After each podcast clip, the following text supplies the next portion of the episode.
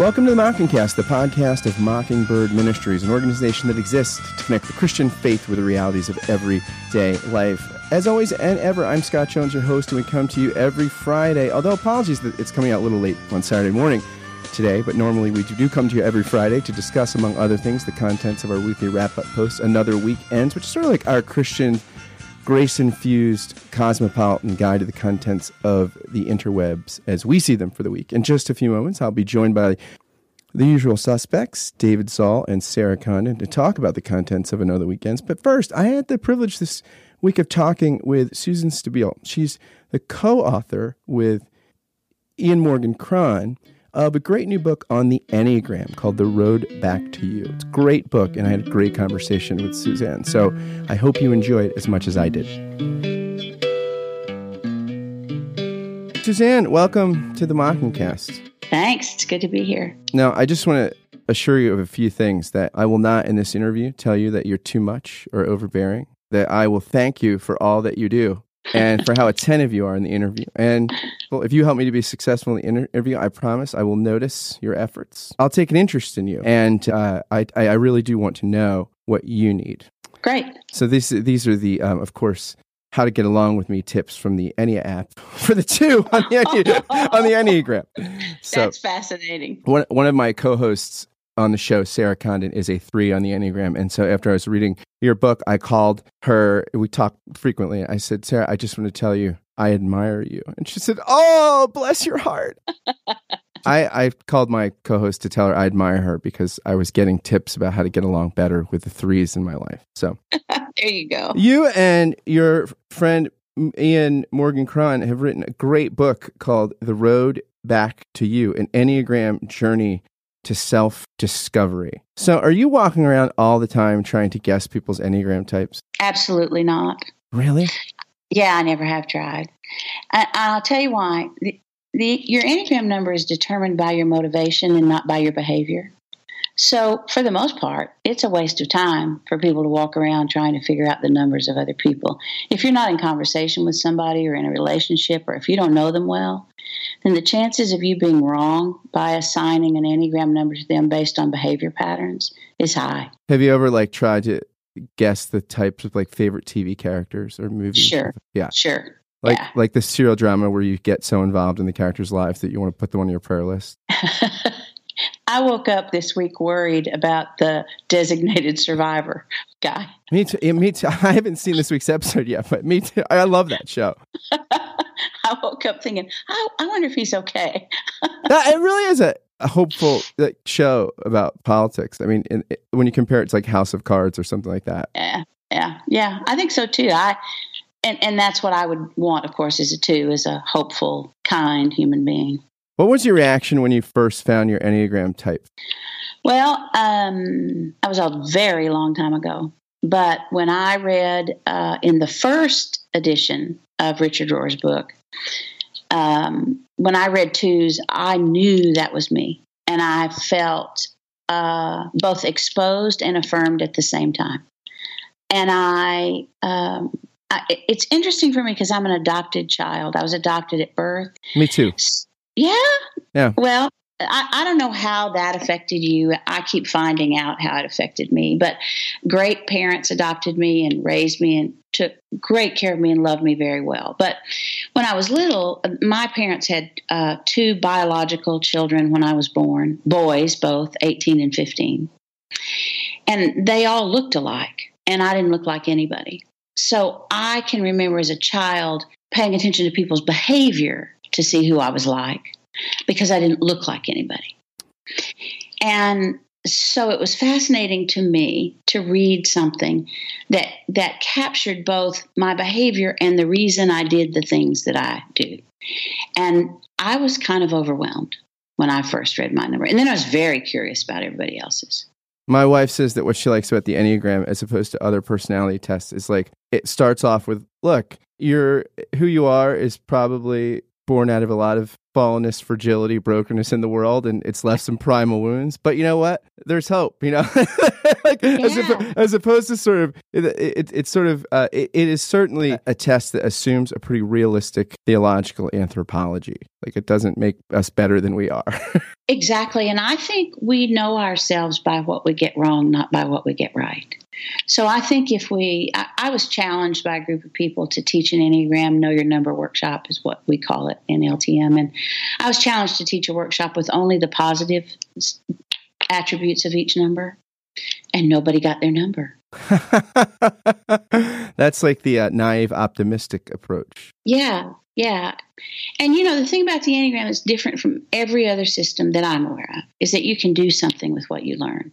It's not just an identification of you out of a group of people, but if you go beyond just finding out what your number is, there are things you can do that grow your soul and make your life much better. Well, one of the things I like most about your book is the way you organize it because I, I, just felt like in a section on page 27, you talk about the triads. And when I read it, I thought, wow, I mean, I don't know that I've ever seen it just put this clearly. So you just sort of say, hey, you know, there's nine types. Within that, there's sort of three subgroups. There's the anger or gut triad. That's eight, the challenger, nine, the peacemaker, and one, the reformer. And these are driven by primarily by this kind of gut level anger. Eights externalize it, nines forget it, uh, try to suppress it, and ones internalize it. Right. And they take and respond to life instinctively at the gut level. Then you get the feeling or the heart triad. The emotion triad, two, three, four, and they're driven by feelings. Twos focus outwardly on the feelings of others. Threes have trouble recognizing their own or others. And fours concentrate inwardly on their own feelings. And then you got the fear or head triad, five, six, seven. The five, your investigator type, they, externalize uh, the fear. Six forgets it, and seven internalizes it. So you sort of got the three moves related to each of the three parts of the triad. Right. How did you come up with that? I learned it from other people who had done the work before me. That's not my work, nor is it Ian's. That's been available information for quite a while. Riso and Hudson have that information. Uh, Hurley and Donson, Richard Rohr. Yeah, I was thinking more like I, I mean the yeah I guess the the concepts weren't new to me, but the the choosing to um, organize the book that way, like structurally. I think like you organize okay. you organize. The, I've never seen an Enneagram book organized by subtypes by the triads, and I actually right. found that incredibly helpful. Right. Uh, to right. to co- the sort of the way you organize it because it, it kept things really straight for me and and helped me understand the relationships between the types a lot better than I had before. Well, and one of the reasons we did that is because I like to teach in triad order. So I people who start teaching with a one and then go to two, three, four, they by one and two they've been in two triads with none of that explained. So if you start with eights and you finish the triad that's at the top of the Enneagram, then you, you have to start with eights in order to get to one in a pattern that makes sense to me for teaching. Because once I put eight, nine, and one on the table, then I can help them differentiate um, how they're different from one another based on anger. Because eight angers straight up and then it's over, and nine angers passive aggressive, and one anger is resentment. So they, they know they're kind of like these people. They all know that just under the surface there's anger. So then what is the piece that tells them how they're different from those two numbers in their triad? Yeah, you, know, you have a ministry called Life in the Trinity Ministry, which is a great right. name for a ministry. Uh, do you think some of your connection to Enneagram is what I would say is the perichoretic nature of the thing, in that all the types are just like you can't know the Father without the Son, and you can't know the mm. Son and the Father without the Spirit. You can't know your type without knowing the type you move towards in your integrating moments or, or, or disintegrate to in your in in your really broken moments. So you're always sort of like you know you're. Uh, it's like I think in a perichoretic view of the world, which I think is just true because God is trying.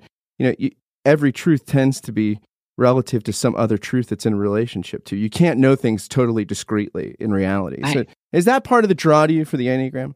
Yes, it is because I think, um, you, you know, I've been teaching for 25 years, long time.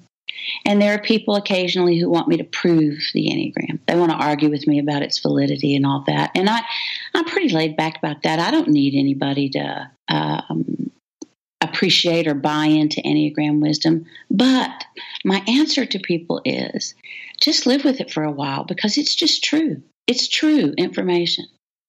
And if you can allow it in, it not only will tell you the truth about you, but it will tell you the truth about how to have more compassion and more understanding and more concern for the common good and for other people. What what's the best way for someone to assess their type? You have a favorite test, you have a favorite sorter, you have a favorite I'm a kind of a holdout on that. I don't approve of the tests at all. I um, or the indicators or whatever we want to call those. I, I you know, the Enneagram is probably 3,500 years old, and it was an oral tradition until the 1970s. Wow. Yep. Nothing was published until then. There were notes and journals, but nobody was publishing books about the Enneagram. And if an oral tradition lasts that long, then there is something about the value of teaching it orally, I think. I, uh, along with my husband, who is a former Catholic priest, uh, he left the priesthood at 40, and he's been a United Methodist pastor for the last 28 years. And we, from time to time, we skip a couple of years and then we start it again because we have a center here in Dallas. And we uh, do an Institute for Spiritual Formation. We offer a two year program that's an Institute for Spiritual Formation. And what we found out was if we used an indicator the first session and then two months later came back and I taught it orally, that the indicator proved to not be correct a high percentage of the time. And I think as I have looked at the indicators of the tests over the years, I think it's because it's very difficult to measure motivation in the number of questions that you would have to ask to help somebody figure out what their number is. The, the reality is we all do the same things. So the question gets to be, why, but why do we do them? So um, I, I really think and, and this sounds so self-serving that it makes it's embarrassing for me but I really believe that the best opportunity people have for a way that who can't be in a workshop where it's taught live is for a, with a book like ours that's narrative style, that's easy to access. I think most people who read the book will know their number when they finish.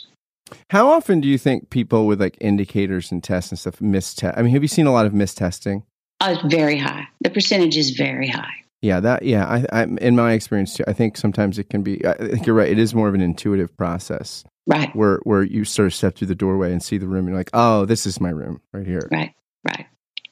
And because I use storytelling when I teach, so many people come to me and say, you know, I wasn't sure until you told that story about your next door neighbor, and I thought, oh, that's me for sure. That's exactly what I would do.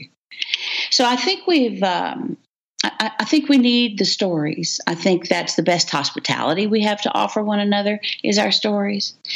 And I think in the in the storytelling, people find themselves as one of many instead of separating themselves from the others and thinking that they're autonomous in some way, which just refers back to what you said earlier about the Trinity. What are other types that you like uh, do you have a favorite type that you like to spend time with? Like if you if you if you were going to plan a day that was going to be really like fun or life giving or restorative, like is there a type that's like particularly you're fond of for that sort of pursuit? Well, I would have to put in a disclaimer. My favorite person on the planet is my husband, and um, what is your husband's type? Uh, he's a nine, so he he's always my first choice. However, our children are four different numbers. Wow. Seven, yeah, seven, eight, nine, and four. And um, I like to be with them for different reasons. And we have six grandchildren, and I like to be with them depending on what I want to do or what kind of mood I'm in or what my needs are.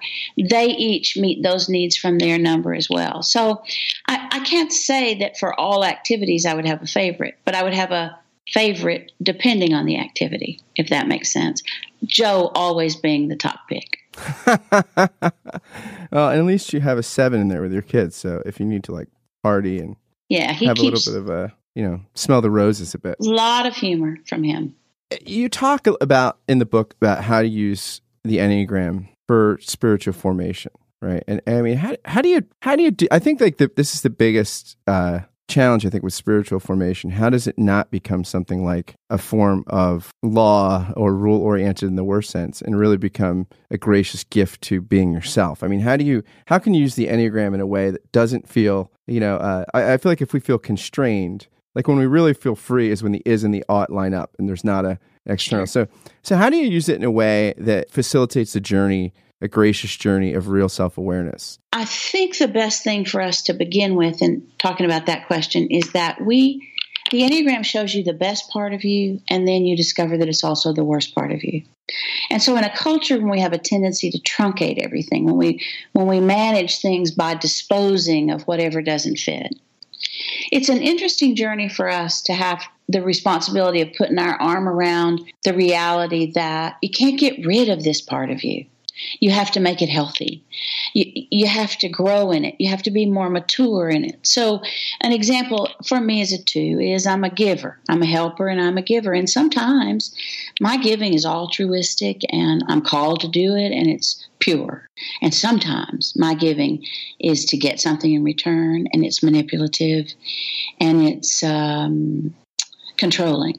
So, I think the fact that you can't get rid of what you don't like in the wisdom of the Enneagram means that you can love yourself more through the journey because you don't want to get rid of a part of you. You don't want to do without a part of you.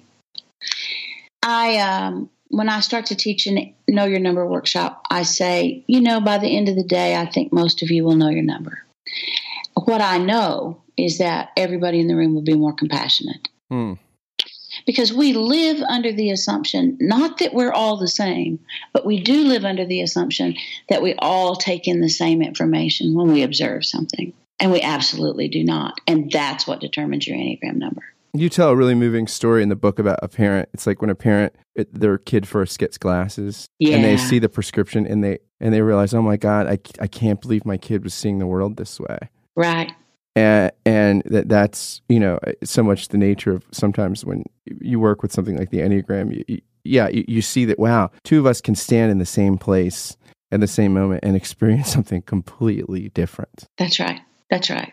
And how you take in that information determines what triad you're in and uh, what you lack in processing that information determines what enneagram stance you're in how how is it working with a four on the book? Ian's a four. Well, we share a line on the Enneagram. So that means that I am usually focused outward and he as a four is usually focused inward. So when we meet in the middle of that, there's a mix. Um, there's a goodness about our work together and our being able to focus both inside of ourselves and outside ourselves in terms of what we're trying to offer to other people. Ian is uh, one of the best writers I've ever read. His other two books are equal to this one. Um, Jesus, My Father, the CIA, and Me is his memoir, and it's really good. And Chasing Francis is a novel um, based on some true stuff, and it's really good too. So, if if I have uh, all of this material and I want it to be in the world, and Ian called me on a Sunday afternoon and invited me to write an Enneagram book with him. And I had said I would never write one, that I thought it should be oral. Hmm. But he he gave me some very compelling reasons for why we should do it. What were they? And he believes that uh, one thing he believes is that in evangelical circles, the Enneagram is new. Yeah. And that it offers people within uh, evangelical systems and churches a way to talk to one another about the differences in how they see the world without being dismissive and without uh, having to be right. Hmm. You, you know, you can have two right answers instead of just one, or seven right answers instead of just one. And I had gotten to a point because the Enneagram's pretty hot right now where I was saying no to two opportunities for everyone that I could say yes to. Hmm. And so I realized I wasn't going to be able to get in the room with people and teach them their number. I was going to have to let go of some of that.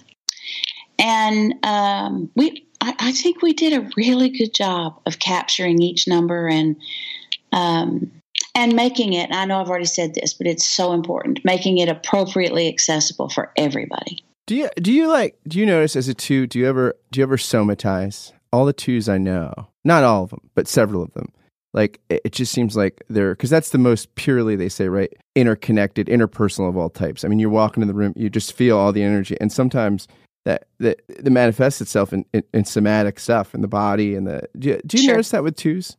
Yeah, um, uh, quite a bit. I think the thing that's most important to say about twos in relation to that question is that we feel other people's feelings and not our own.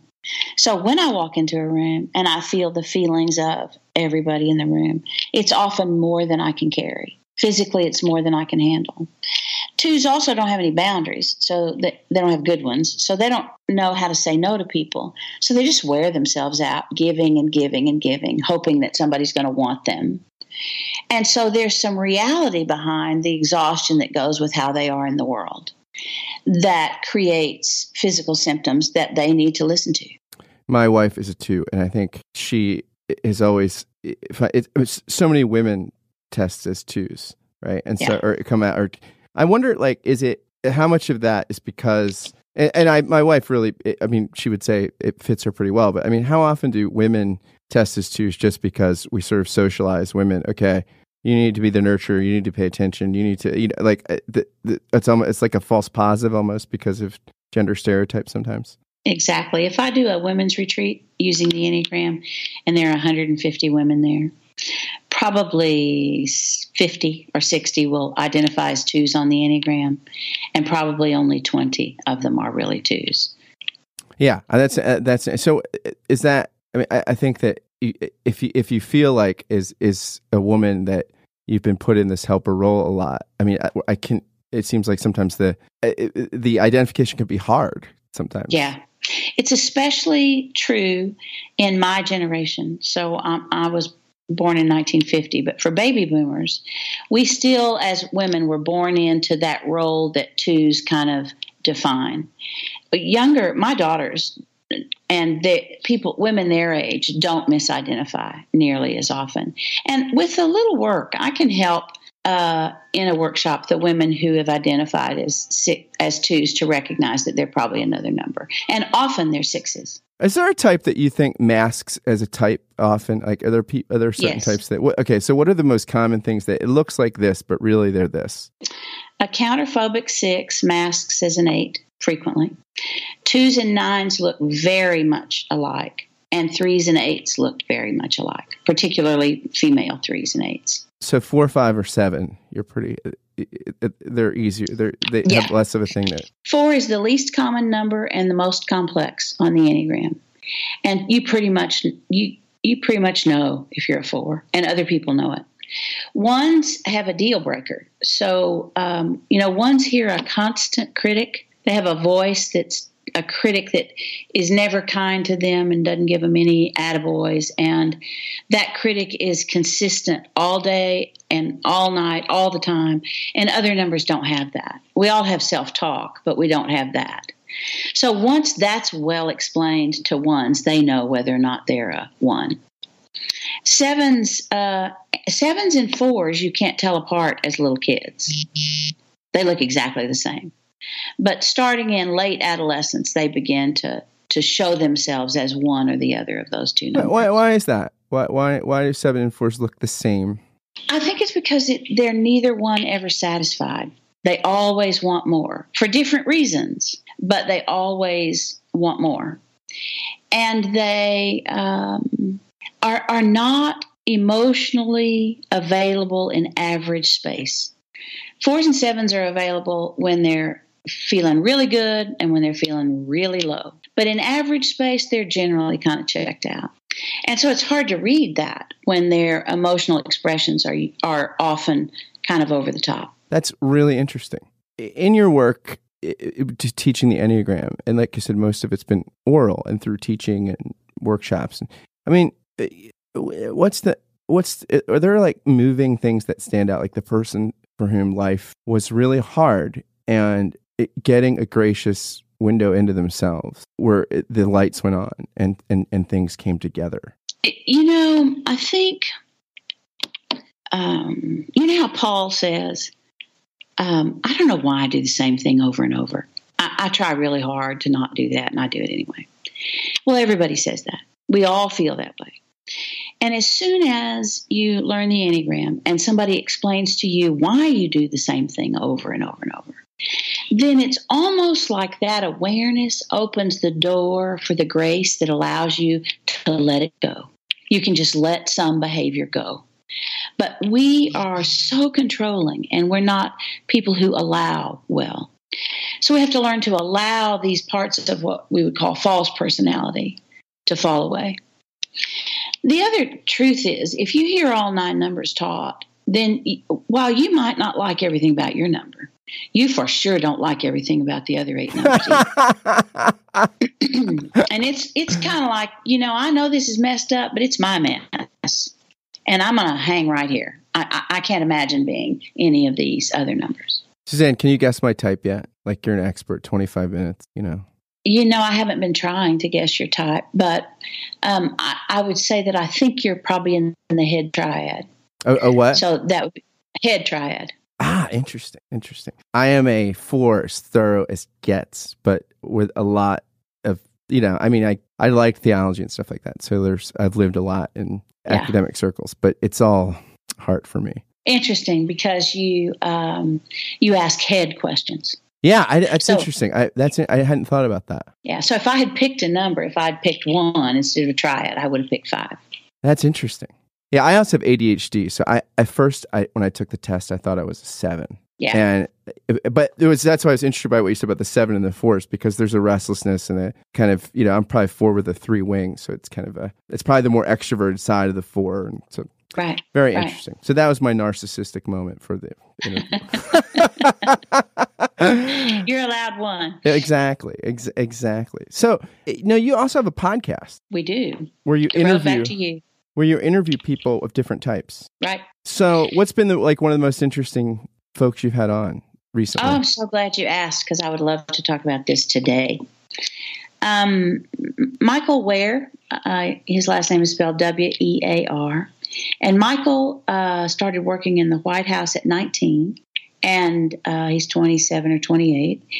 And he was uh, the guy who was responsible for faith and politics.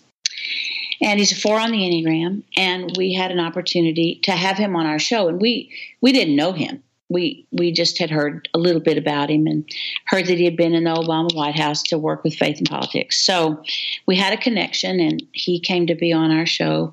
And every everything I'm doing right now. I taught all day yesterday and I have a couple of podcasts today and everything I'm doing right now I tell people that if you never listen to another one of the podcasts of the road back to you, please right now before you vote, go listen to Michael Wear on the road back to you because he has a an unending wisdom I found and brilliance about talking about politics in a way that doesn't align him with either party and it doesn't um, he's not putting anybody down. He's just saying here here are the things you can do. So here's an example.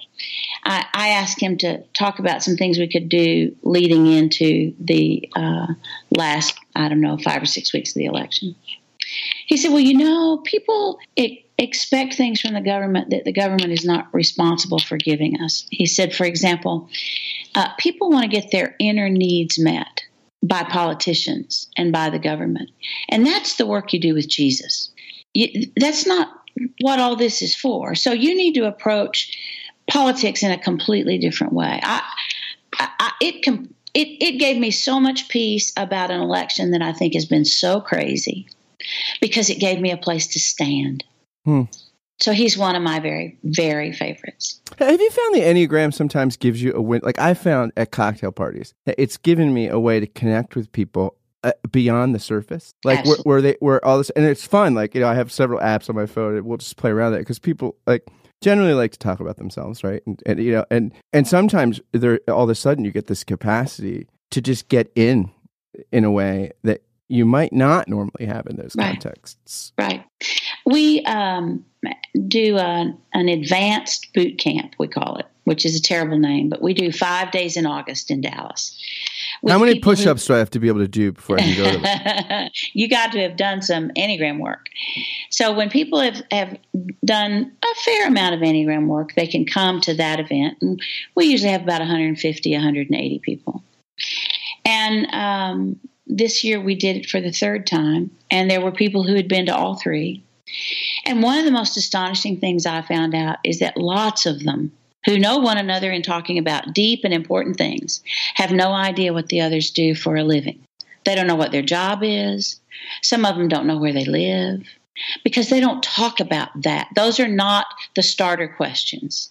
It's not, hi, my name's Suzanne. Hi, I'm Fred Flintstone. Well, what do you do? What, what do you do? They don't even know that because they start conversation on a different level because they know the Enneagram. So when you come into an event like that and say, Hi, my name's Suzanne and I'm a two, and you say, Hi, my name's Scott and I'm a four, then we have a different conversation to have.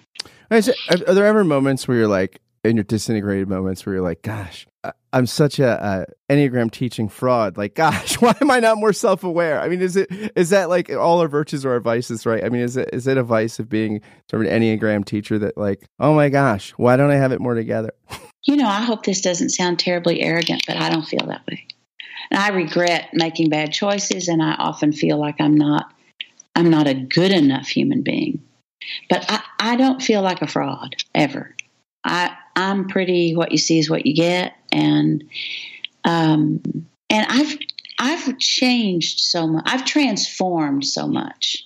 Let me say that differently. I've experienced so much transformation with the use of the Enneagram that I know that's an ongoing thing. And I think if if we're too hard on ourselves, it just stops the process. It just means we stop.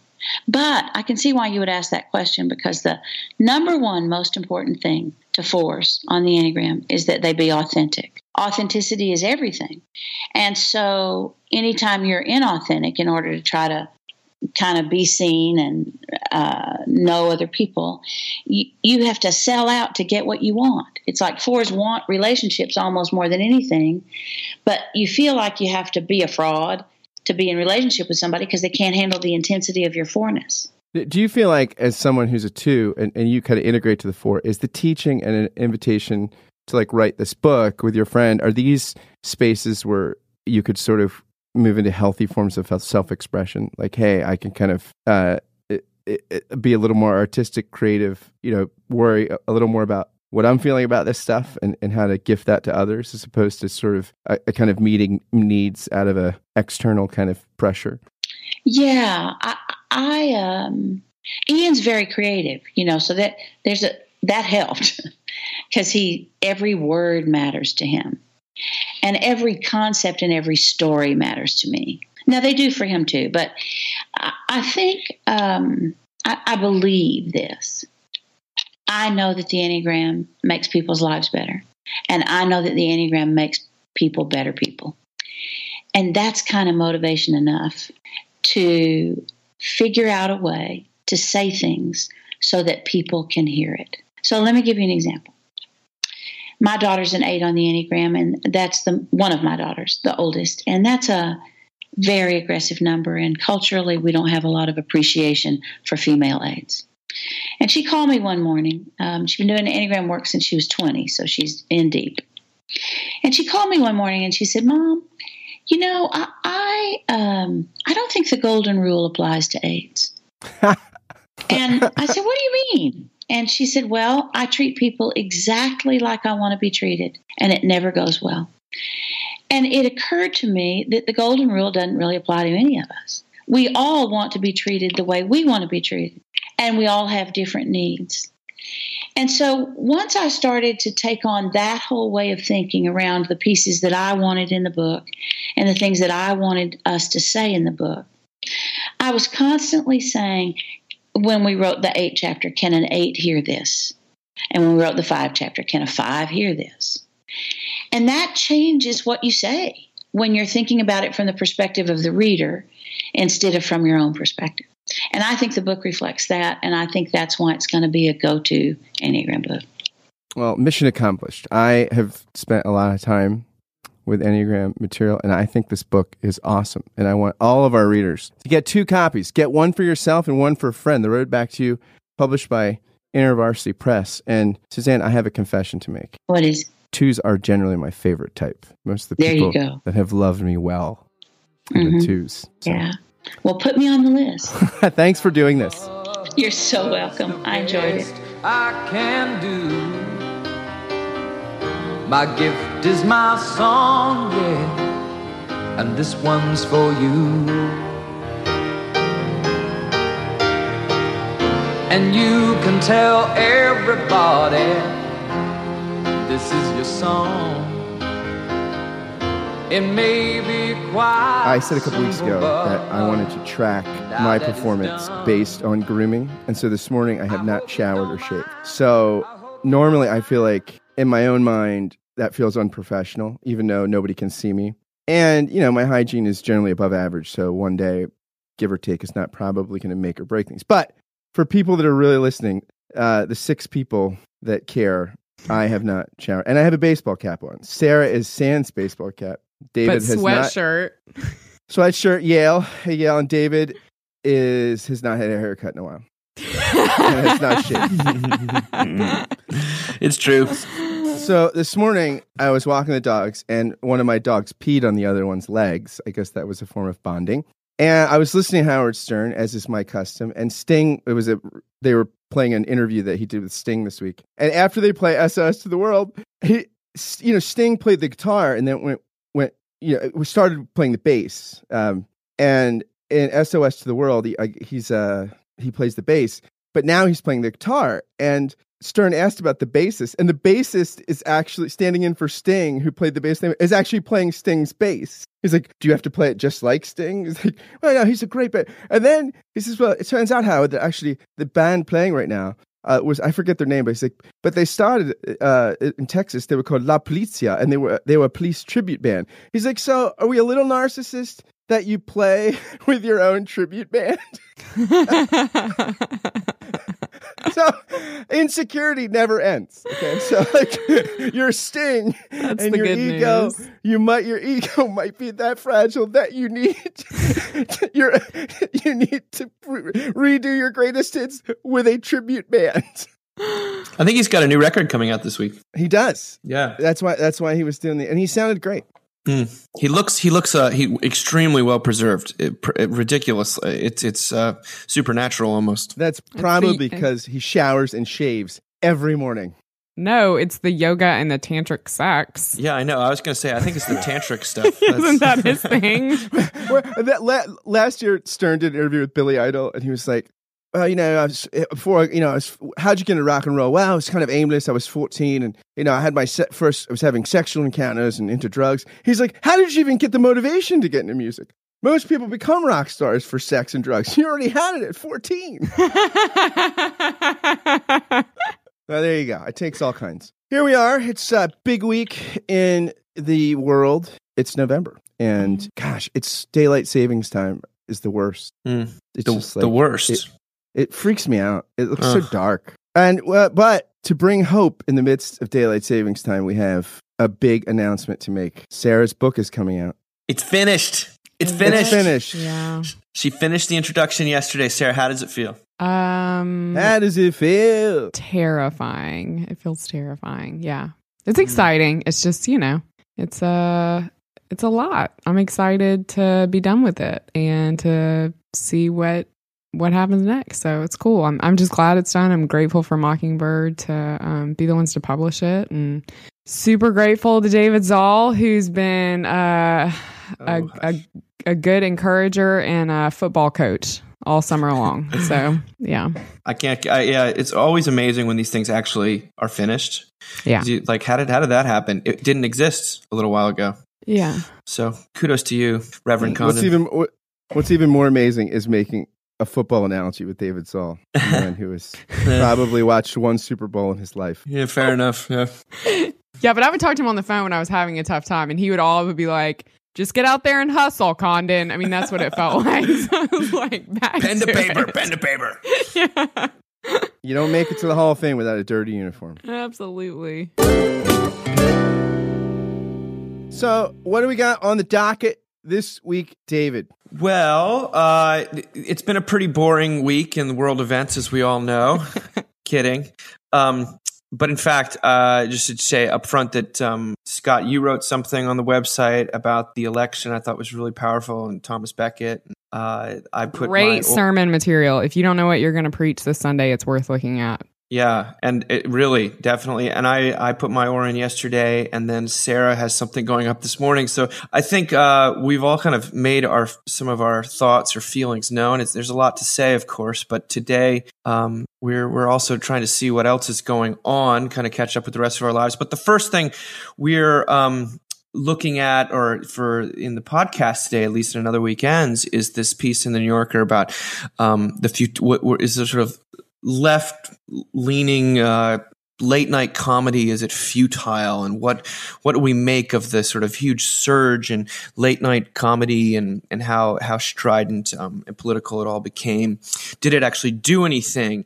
Uh, and uh, that the article itself is interesting but what the reason it stuck out to me was because of the quote from Stephen Colbert uh, speaking on Showtime Live uh, when he said how did our politics get so poisonous? I think it's because we overdosed, especially this year. We drank too much of the poison. You take a little bit of it so you can hate the other side, and it tastes kind of good. And you like how it feels. And there's a gentle high to the condemnation, right? You know you're right. You know you're right. Then he went on, finding his chair. Politics used to be something we thought about every four years, maybe two years if you didn't have a lot of social life. And that's good we didn't think about it that much because it left room in our lives for other things and for other people. Now politics is everywhere, and that takes up precious brain space we could be using to remember all the things we actually have in common. So whether your side won or lost, we don't have to do this shit for a while.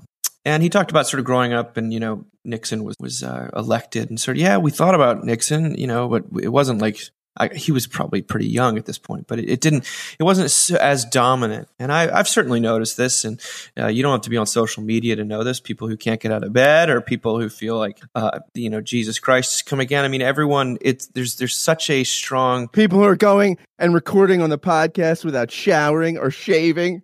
yes, but you know, I, I, to me, it's I don't want to downplay. We, have again we've said a lot of things, and there's so much to be said, and I really think it's an emotional time, time for people to process whatever it is they're feeling. Um, but you do see uh, a kind of the degree to which we've made politics into religion and mm. uh, the be all end all, the absolute. Uh, I, th- I think that's a little bit what he's getting at, and clearly we're living in a different world. But I did find that to be at least a hopeful takeaway for the time being. Not that people should stop talking about politics or thinking about it, but that we do. There are there are other things going on in life where there's common ground and space and human experience and hurt and need and um, wounds and uh, love and joy. And um, maybe my prayer for us all is that we can have uh, some kind of window into that the rest of our lives. Because wasn't that the refrain from everyone beforehand. I just can't wait till this is over and we can kind of get on with our with our life. Well, now it's over, and maybe at least time being, take your kids to soccer. Amen. Yeah, you know, so so on election day, um, I had to take our kids with me to vote um, because I would not have otherwise. To be honest with you, I don't begrudge anybody who takes their kids to vote, but I really wanted this to be as low key as possible in their lives. So I took the kids to vote, and uh, we had friends from our church who we're very close with, and um, she had called me and said, "Hey," and they had a three year old uh, staying with them and she called and she's got teenage son. She said, "Hey, uh, we you know we've got my sister's three year old in town, and I've made mac and cheese, hot dogs, and hamburgers. Do you want to come over?"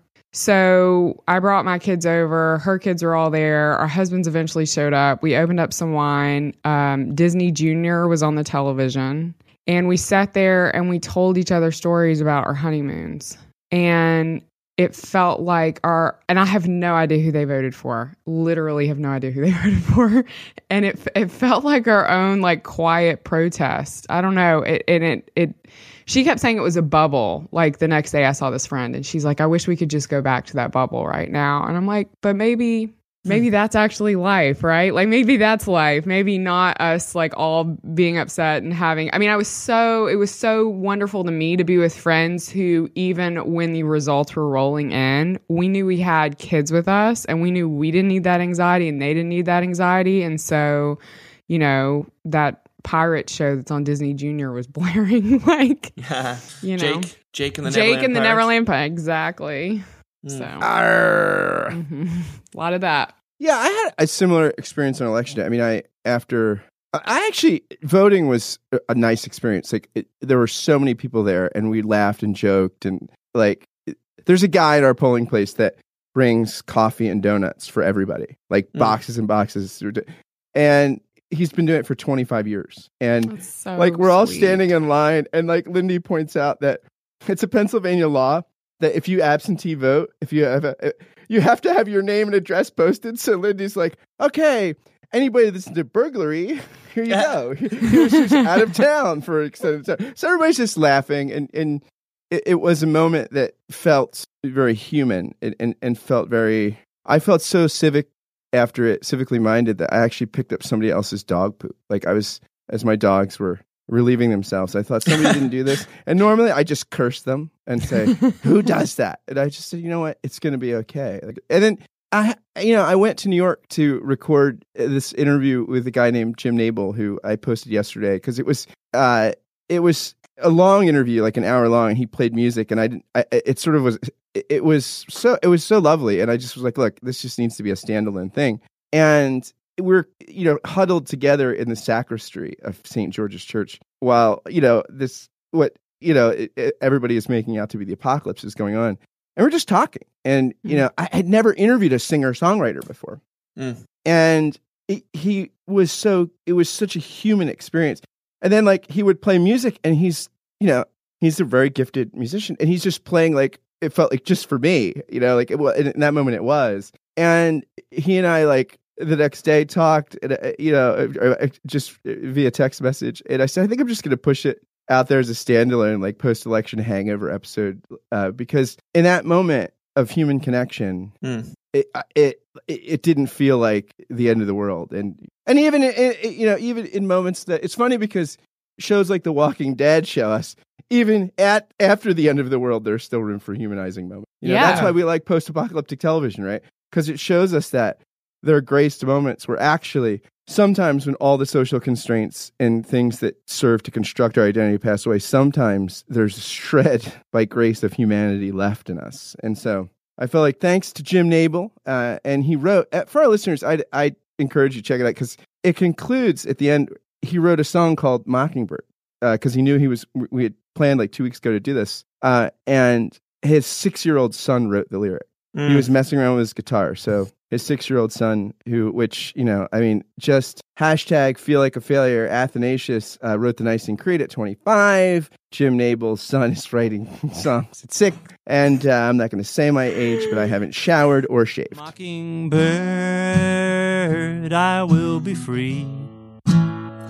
I will be free without you watching me. Not in a cage, I want to go every place for the world. Moving on. Yeah, moving on. Next, we're um, going straight to the heart of kind of uh, the more personal side of things with the, um, one of Heather Havrilesky's, um, featuring a couple things she's written in the past couple weeks. Um, this is one of her Ask Polly columns for uh, the New York Magazine, and um, the the headline is I failed at everything I worked to achieve and Heather is fielding a letter from a law student a third year law student a young woman who just feels like a complete failure who hasn't gotten a job even though she's had great grades and feels like there's something about her that continues to circle around failure. Uh, she says basically I vacillate between sometimes simultaneously occupying two deeply dysfunctional emotional, emotional spaces the first of these being I'm basically worse worse than Hitler not very smart, completely deserving of these failures, and doomed to an unfulfilling career. And second, I am better and smarter than everyone else in law school. Everyone here is boring anyway and only smart in a one dimensional way. So screw law and everyone in it. Um, and Heather gives this wonderful long response, which is one of her classic discursive, you know, uh, deeply empathetic. And she opens up and this is before the news about Leonard Cohen, which I know we're going to talk about less. She opens up by saying, "Sooner or later, we all discover that life is not a never-ending victory march." You know, I I don't know if she was. I think she was probably quoting Hallelujah. You know, life is not a victory march; it's a cold and broken. It's one of the most interesting things you'll ever see is someone describing a disappointment. And she goes through this and talks about her own life, and she gets to the meat of it which is when she says failing and being rejected are so good for you. And um, I don't know if she's we we can sort of interpret it as also sort of just receiving a no, maybe, and that's what people have gotten uh, politically this week, or the opposite. Anyway, she says once you accept that this is an important time, a glorious, amazing, promising time when you're defeated, that you can lean into your failure instead of trying to hide it on the outside while eating yourself alive on the inside. And uh, she says, shit never stops happening. You do not arrive somewhere someday where no more uh, SHIT happens. This is how it feels to be an adult. And if you accept that and embrace it, you will see how much happiness flows out of every crisis. If you fear it and get defensive and hardened and walk away instead of facing it head on, you will only learn how to become a perfectionist who quits and hides and is plagued by fear forever. This is sort of the final paragraph here. She says, This is the skill you need more than any other.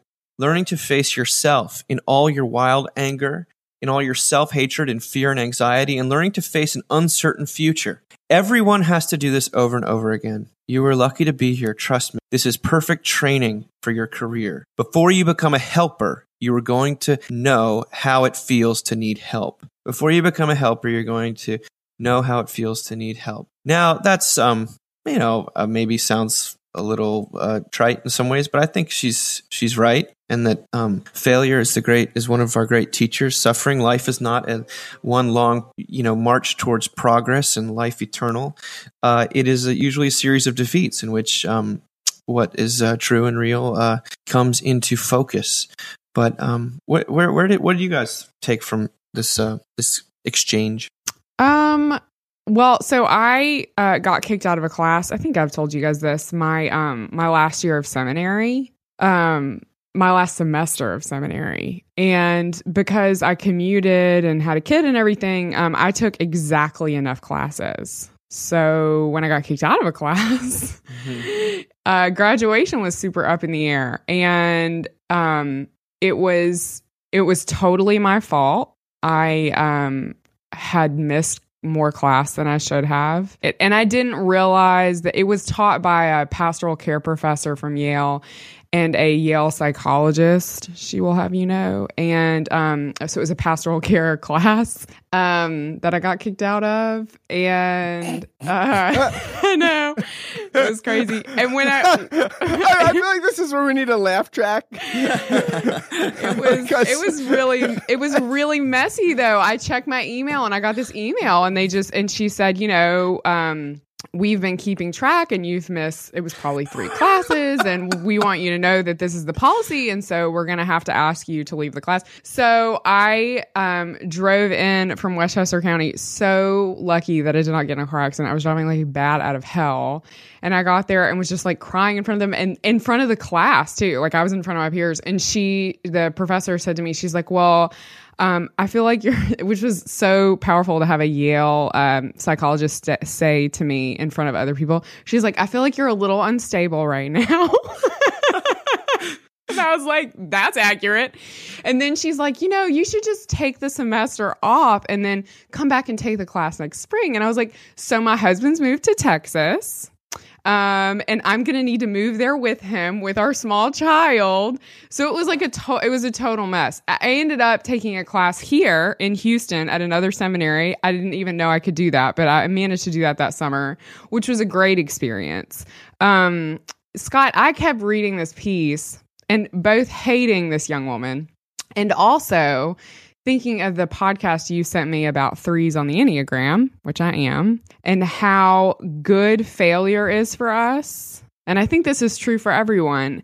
And specifically, sometimes how good public failure is for us. Like when we have to say to people, as this young woman says in this piece, like, what do I say to family? What do I say to friends?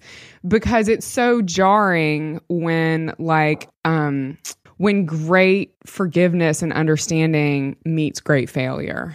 And mm. anyway, I, I kept thinking of that as I was reading it. Also, also the the advice um, Heather Havrilesky gives her about sort of knowing the ambient noise of your upbringing mm. and how important that is in the midst of of when we face these major major things because I, I i actually think the ambient noise of your upbringing can really make you realize that maybe you're making a poor choice but it can also you know some some days the thing that gets me through for example, like when everybody's been very bleak about this election, I'm like, hey, my grandmother's made it through the depression, y'all. So, like, we're gonna, you know, I mean, that was the ambient noise of my childhood. Like, hey, your grandmother's made it through being widows and the depression. Like, I think you can figure out science class. So, yeah.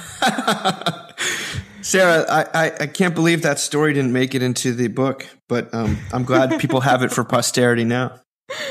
Yeah. I got a text message from a friend who's uh, uh, who's black and pretty accomplished guy, in education. He's an administrator and probably, I mean, he's just a very successful guy and a dear friend. And he texted me and he said, Did you see uh, Donald Trump today with the president? His posture was different. I mean, maybe I'm being overly hopeful, but maybe the office will change him. And I thought about, as I was reading Heather's piece, I say Heather like I know her, but I thought about the book Failure of Nerve, which is if anybody is listening who's a pastor or a leader or is just trying to figure out how to not kill your coworkers or your children or your spouse or anybody. um, David, as your father said recently in a sermon, you know, have you, as an analogy, have you ever been at a cocktail party, you've hosted it, and at the end, as you're loading a dishwasher, your friend is helping you and you just want to take the carving knife and stab them in the throat. I mean, you, have had this experience, right? So I, the whole point of Friedman um, in the failure of nerve is that he says, you know, what we say, we want more empathetic leaders, and he says that's le- empathy can kill a leader. Because what most most of the time when we're saying empathy, what we really mean is mirror our anxiety. Like when we're and he's he said really good leaders know themselves and their failures and their anxieties, and then when they hit hard things, can actually be a calming presence. And I'll tell you, watching uh, Crown the Crown recently. We just binge watched it. Yeah, we did. This, we did too. And there's this scene where she's where the Queen is say, learning and saying to Winston Churchill, you know, Winston, you are the efficient. I am the dignified. You know, you are responsible for governing, but I am responsible to make it governing governance possible. In Barack Obama, I, we saw they're in a rare moment in American public life. We saw the efficient and the dignified merge. Mm. And this is, you know, a, a, a, validation of everything that and maybe on our 10th anniversary, it's a, it's gracious that we get to see it. Of everything Mockingbird has been saying, that here's a guy facing somebody that questioned the legitimacy of his of his identity, of his kids, of his you know like and he met him with dignity, and it apparently was humanizing. You know, like it was. You know, he actually invite. It seemed to invite a, a genuine I-thou, and they talked for ninety minutes. Mm. And at the end of the 90 minutes, Trump said, you know, this is a, a good man. He's an honorable, he's a great, great person who I will actually look forward to seeking his counsel. And then again, Obama said, "Don't take the first question. The, the, first question. Go with the last ones." And again, he said, "Good man, good man." Uh, it's just the only thing that humanizes is unconditional love. Wow! Wow! Wow! And, and, and, that and that lesson was learned through lots of struggle with his own uh, racial identity, his own failures. I mean, driving to his first Democratic convention, humiliated because he almost ran out of gas. I mean, like, mm. you know, I mean, this, you know, I mean, th- this is a president who has known that the one who is forgiven much and, and knows much about themselves. And as David, you said, reality is always a good thing because you find God in reality. This is a, a, man who's lived in reality and, and apparently was able to give people a glimpse of what is really real. Yeah.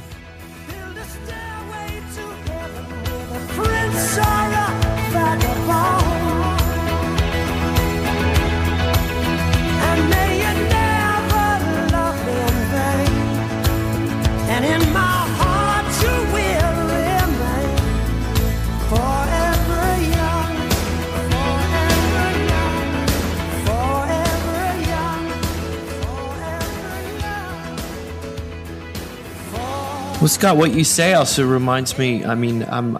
This is just where I woke up this morning. Is is not thinking about the election so much as thinking about Leonard Cohen, and he's got a song. One of my favorite songs of his is called "The Future," and um, a line in there. I've heard the stories, heard them all, but love's the only engine of survival. I think that mm. that's uh, that's where my mind goes, and um, uh, I mean, Cohen is someone who is operating on such a deep level that it's um, it feels silly to try to almost temporalize him because he's uh, he was tapped into something so deep, and and what what he was tapped into, of course, was a lot of d- divinity, a lot of God. I mean, he was a man who was sort of um, not only you know a Buddhist and a Jew, but he was Christ haunted, and, and you can't get away from that in his uh, lyrics and his words. I mean, one of my also in the future, he says, "Give me back the Berlin Wall, give me Stalin and Saint Paul, give me Christ, or give me Hiroshima." I mean, I think uh, this guy's dealing with um, some very deep things. We also have the Victory March. I mean, it, Scott, uh, Sarah, you, you, you recommended it to me, Scott. So I'm sure you heard Malcolm Gladwell's uh, podcast about Hallelujah and how it kind of came to be, and and all the permutations that that song went into. But that's a th- that song has has become such a um, secular hymn because it's not actually very secular. You know, mm-hmm. it's it's actually very deeply about you know David and uh, theology of the cross. I, I see that in uh, Cohen's um, people who know his song come healing we sing it in church all the time oh gather up the brokenness i think it's a hymn for our times for our uh, for our country uh, that's so divided. Oh gather up the brokenness and bring it to me now. The fragrance of those promises you never dared to vow. The splinters that you carry the cross you left behind. Come healing of the body come healing of the mind. And let the heavens hear it the penitential hymn. Come healing of the spirit come healing of the limb. And that's our. I think that's our prayer that uh, he has put into uh, into words. I could I could continue to spout Cohen all day long.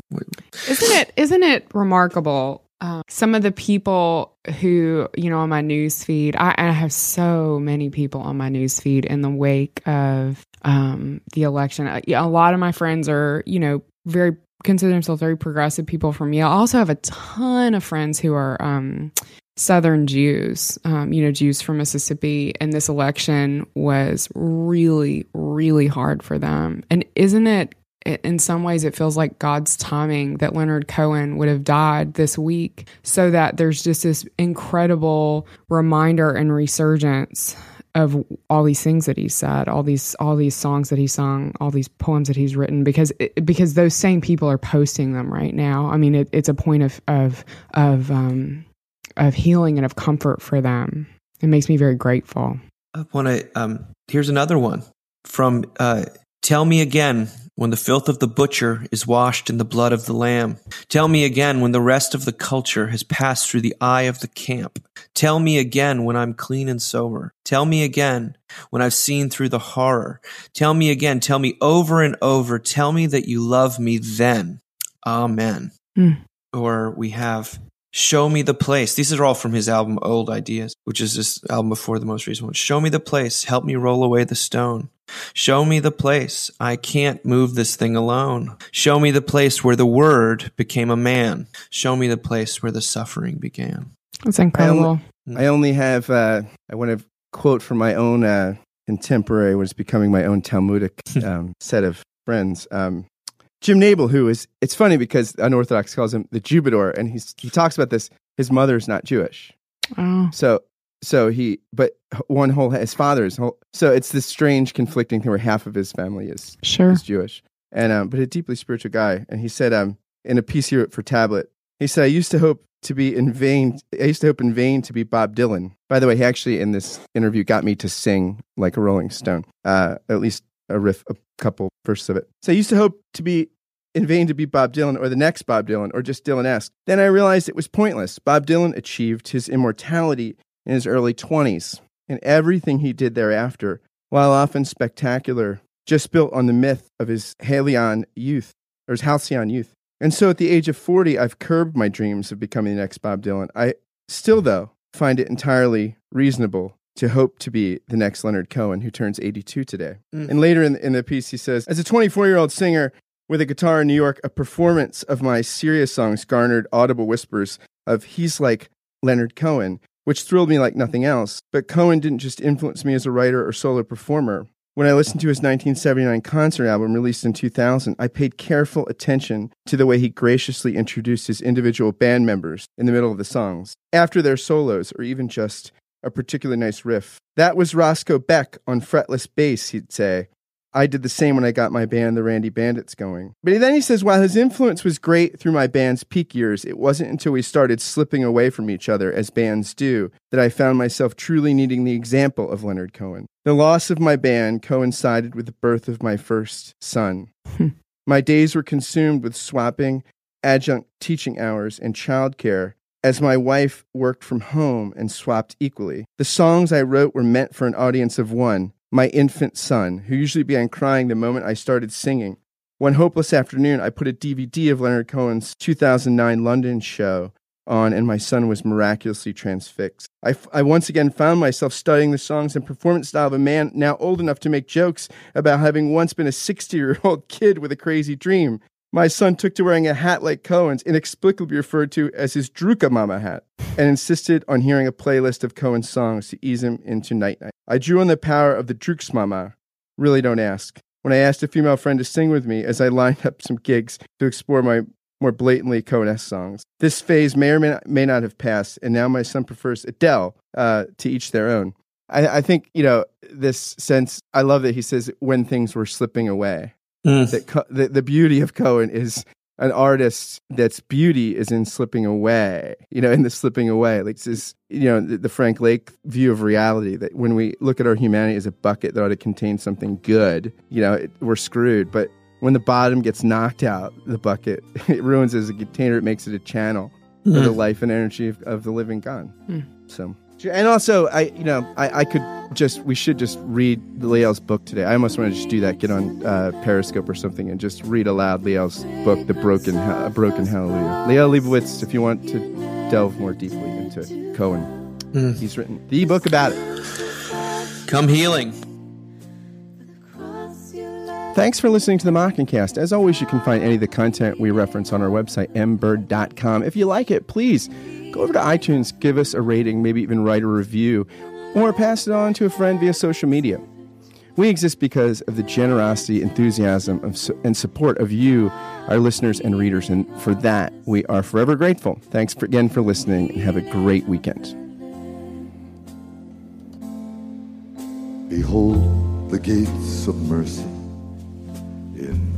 arbitrary space, and none of us deserving the cruelty or the grace. O solitude of longing, where love has been confined, come healing of the body, come healing of the mind.